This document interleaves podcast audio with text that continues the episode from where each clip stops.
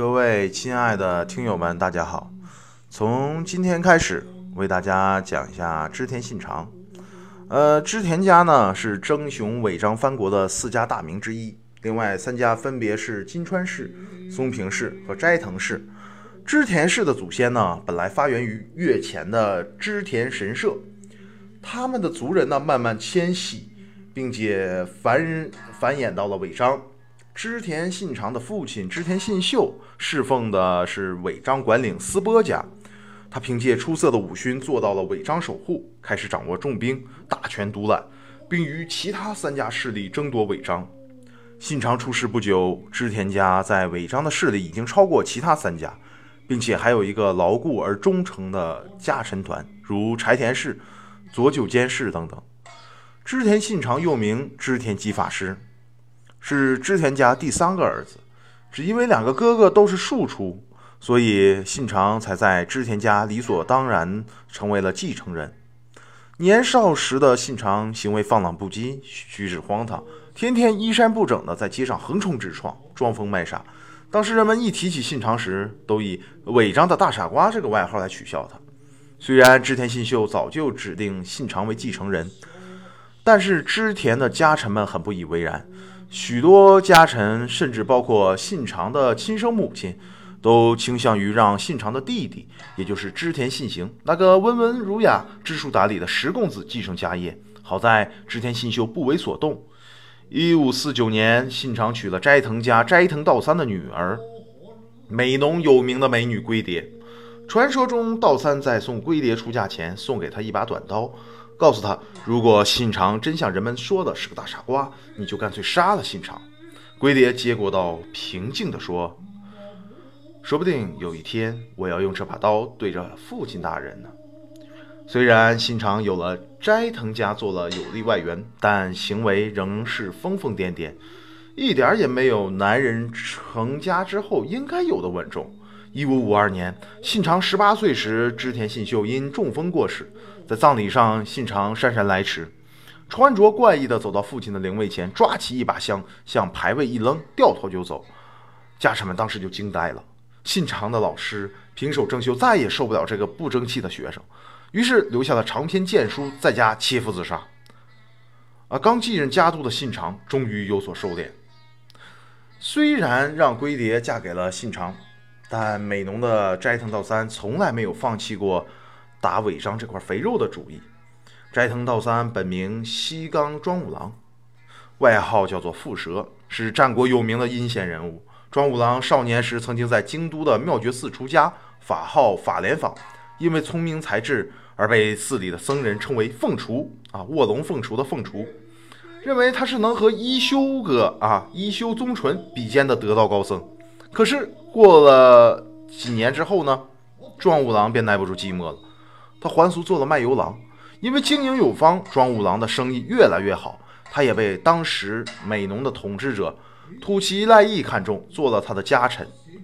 传说不安分的庄五郎竟敢和土岐赖义的小妾私通，生下了后来的斋藤义龙。庄五郎凭着出色的权谋术数，驱逐了土岐氏，终于取得了美浓的统治权，改名为斋藤道三，把居城迁移到了稻叶山城。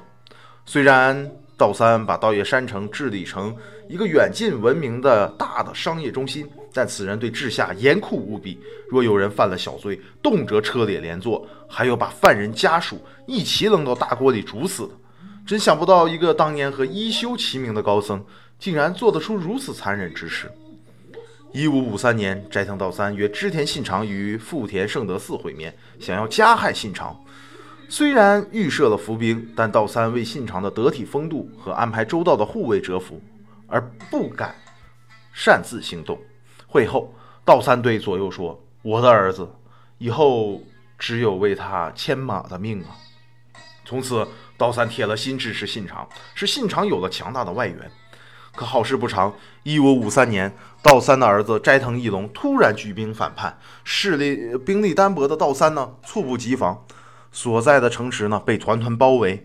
原来斋藤道三早就立了长子斋藤义龙为家督的继承人，可是道三嫌弃义龙是私通时生下的，到底是不是自己的种也说不清楚，心怀芥蒂就不想传位给他了。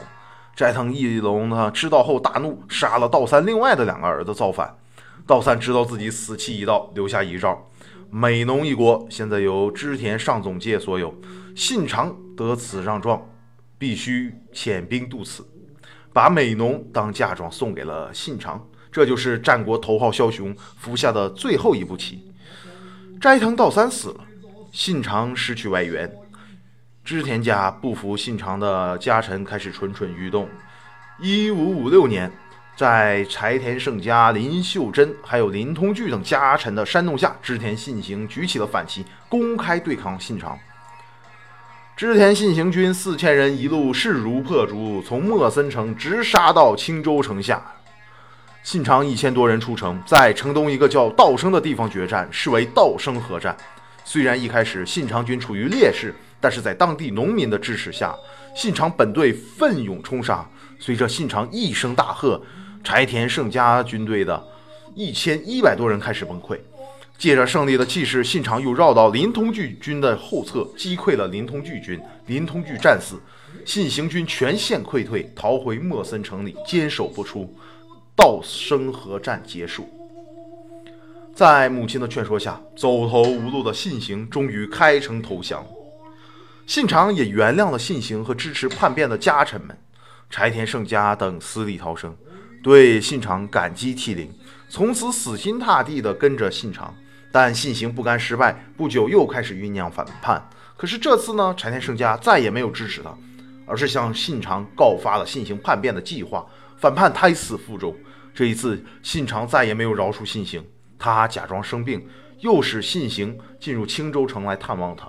当信行跪在床头询问病情的时候，信长突然一跃而起，刺死了信行。